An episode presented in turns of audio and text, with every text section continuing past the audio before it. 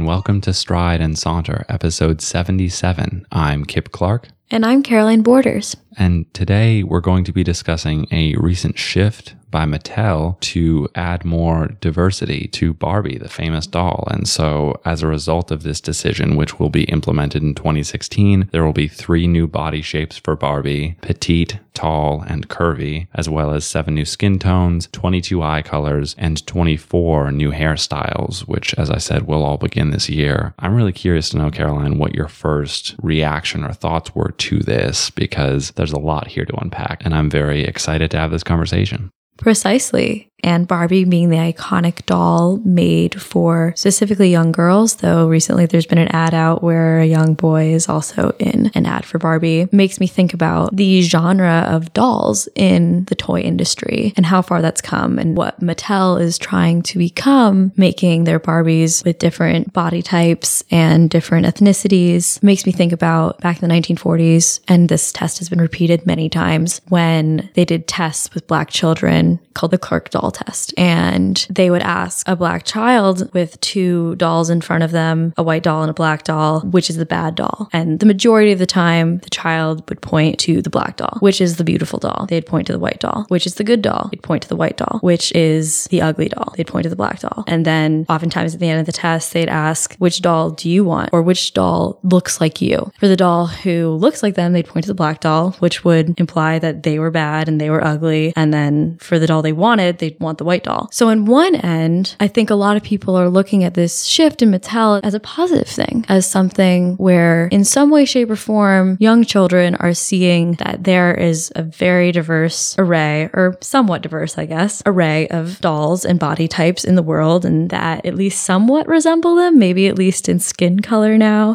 Barbie, as a criticism, is always very attractive. These dolls are still quite attractive, and that's not always a realistic representation. It will be interesting to see if what maybe Mattel in making their dolls an array of ethnicities will neutralize those internalized values associated with race. And I think that's the best possible scenario from this. But I think we both have some skepticism about it. So, what was your initial reaction to the whole thing? Well, my initial reaction is that it's a step in the right direction on a road that perhaps should not have ever been tread upon. I think it's dangerous when we mass market a lot of things in a cultural sense because everyone is individual. And I know there are people, maybe traditionalists, who would scoff at that saying. But when you pave over what differentiates individual people, not necessarily groups of people and cultures, but the individual on the very, very fundamental level, then you're telling them how to be and who to be. And it's something that some of us receive more than others. All of us, I think, on some level are told who to be. And one very sinister aspect of the toys we play with and the things that we use is that there are often, if not always, values associated with them. And I was talking with a roommate minutes before we started recording and brought up the clear gender divide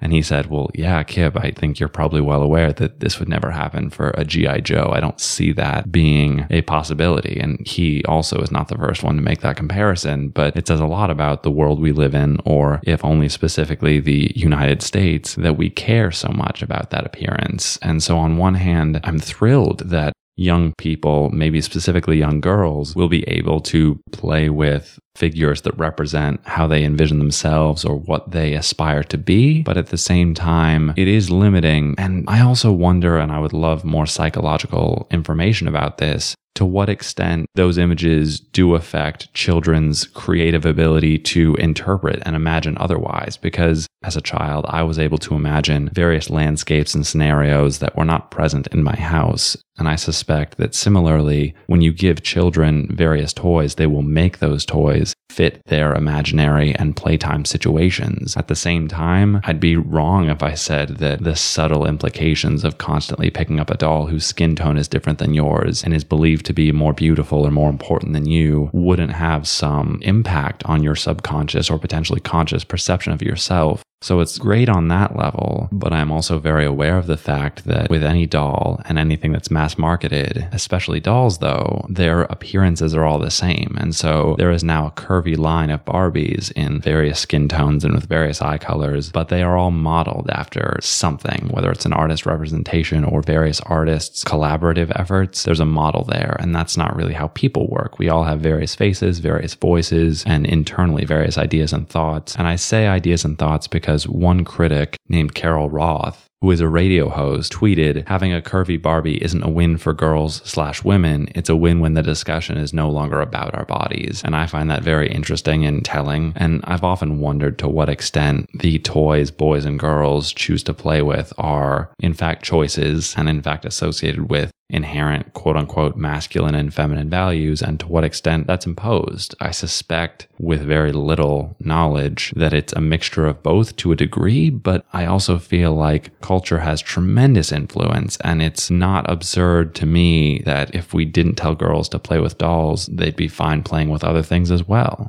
But it's also interesting, and I think this is imposed in a way, that the dolls or just general toys or objects that girls are taught to want to play with or that they should want to play with are resemblant of them or what is supposed to be a somewhat realistic interpretation of them. So that makes me wonder why, in the first place, Barbie is trying so hard when in its traditional past, the new Barbie really is reminiscent to me of a weird amalgamation of this really backwards kind of ideal that was very popular because I think capitalism and marketing kind of made it that way. And then with an absolutely unrealistic body type, which is highly, highly acknowledged. And yet it's like we've made the Barbies taller and shorter and put some hips on them and they look the same and just as unrealistic. But it's like, oh, but now, like you were saying, like maybe the conversation will go away because they look a little bit more like the girls who are playing with them. And a lot of the girls in the ads that I saw promoting this new change spoke about how they could make Barbie what they wanted her to be. And that's been the appeal of Barbie over the years that she could be an astronaut. She could go out and have adventures while Ken was actually home taking care of chores and how great that she could have these adventures. And I think that's interesting because Barbie has a face. In many ways, her appearance has been determined for her. And while her actions may be up to her discretion. We live in a culture where women are told that appearance is one of the most important things. And I feel like this is a product of that cultural value. And it also produces and further promotes that cultural value. And culture is very complex. And as an idea, it's very tangled and you can't always pinpoint origins or endpoints because that's not how we work as people. But I agree with many critics who say that it's still focused on fashion and appearance and telling girls this is one of those things you need to value on some level. And I'd be curious to hear from maybe older generations who disagree with that critique and who say that this is a good thing. And those who do support this change, what their impressions are, because I'd like to stay open minded about this. But for me, it does feel limiting just by the necessity of what it is to mass produce a toy. You can't make one for every girl. That's not economically very feasible. And before we began recording, you had talked about the relationship between capitalist ideas and feminist ideals. And I'd be very curious to hear if you have thoughts you'd like to elaborate as it relates to this.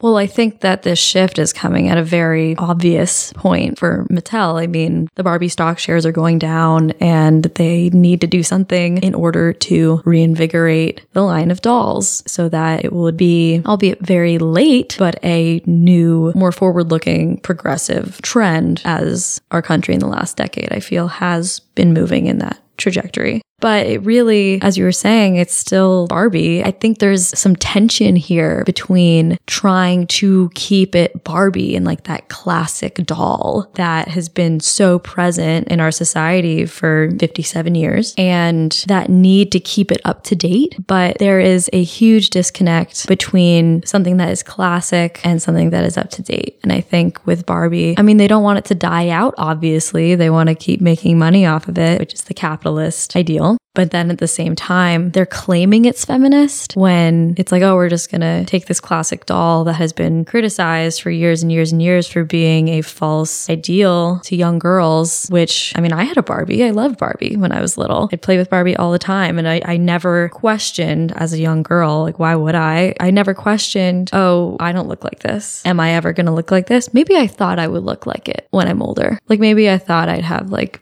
boobs and hips, and this is what I would look like. Maybe that's what I thought. And that's a crazy thing to internalize because I don't look anything like Barbie now. And to take a certainly outdated doll and simply make it just a little more unique, maybe, that can't be feminist to me.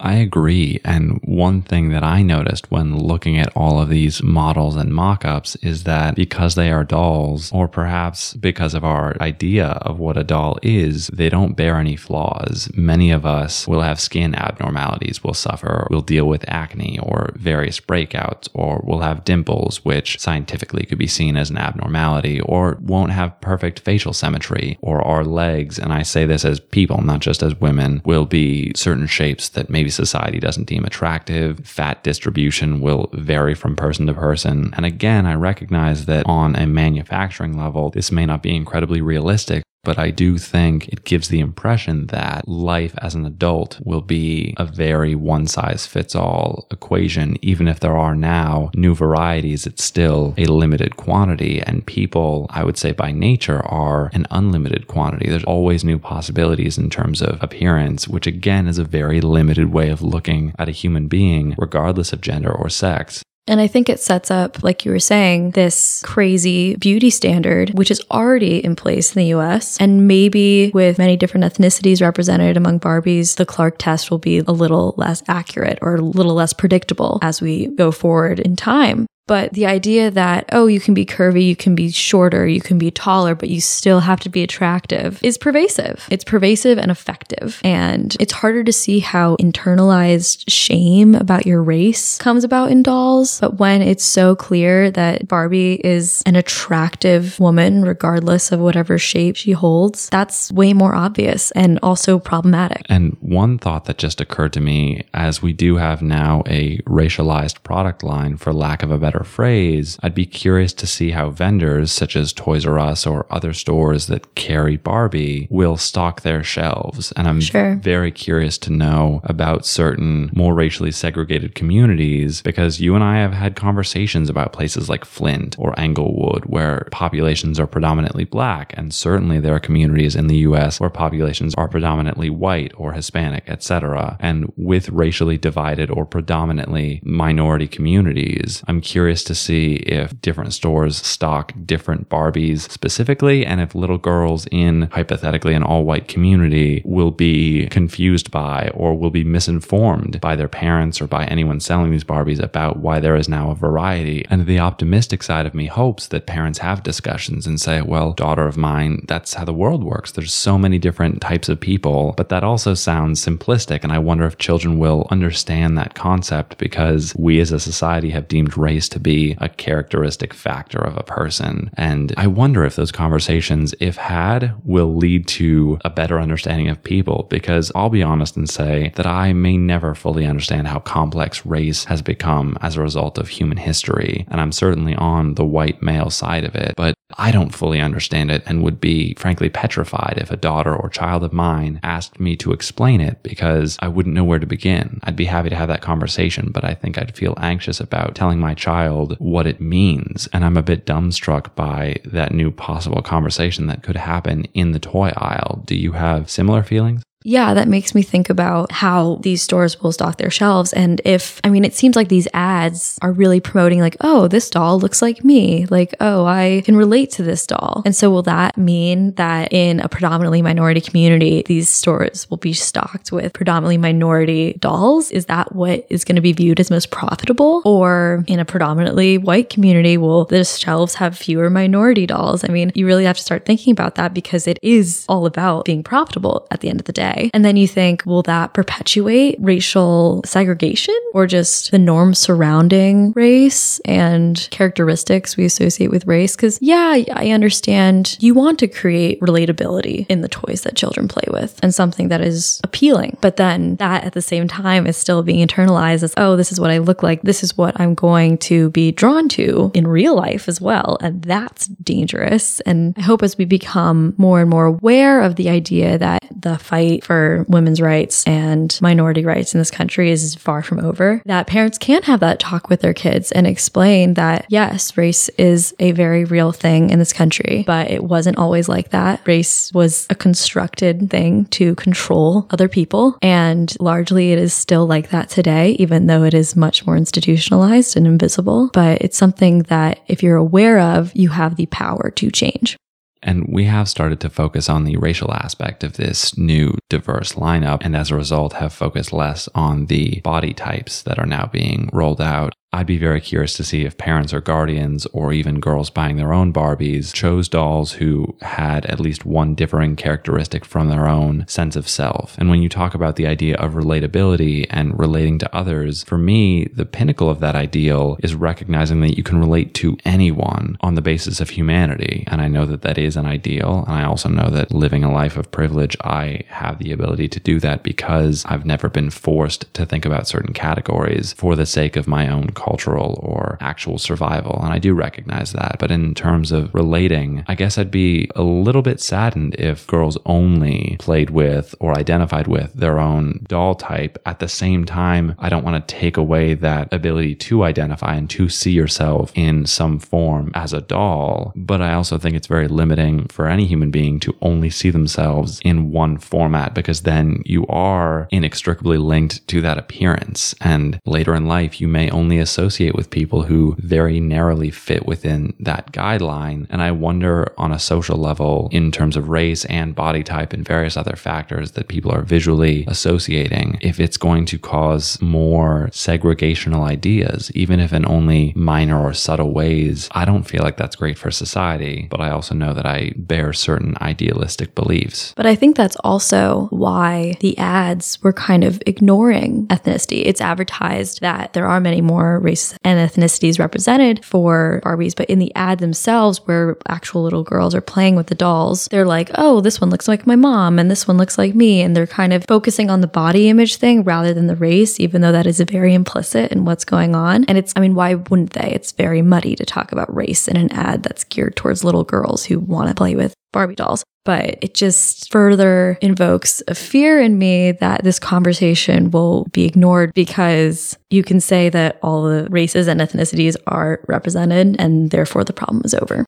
I agree. I think that's a dangerous potential byproduct of a move like this the belief that representation is the same thing as having a difficult conversation and actually fixing social and human problems. And maybe it is very slowly a step in the right direction. And I'd also be very curious, again, thinking hypothetically into the future, to learn what sorts of playtime situations emerge from these products and to see how little girls in 2018 are playing with these lines of Barbies and what sorts of pretend conversations their Barbies are are having because kids are very aware and very observant and very honest in a way that as adults we've been socialized not to be. And so I'd be curious to see if those who are playing with these dolls at a young age or at any age really are actually starting, however awkwardly they might be, this conversation about human diversity. But ultimately, I do come down on the cynical side that this emphasizes appearance in a way that traditionally has continued to be emphasized for women and the feminine ideal, which doesn't sit well with me. I agree 100%.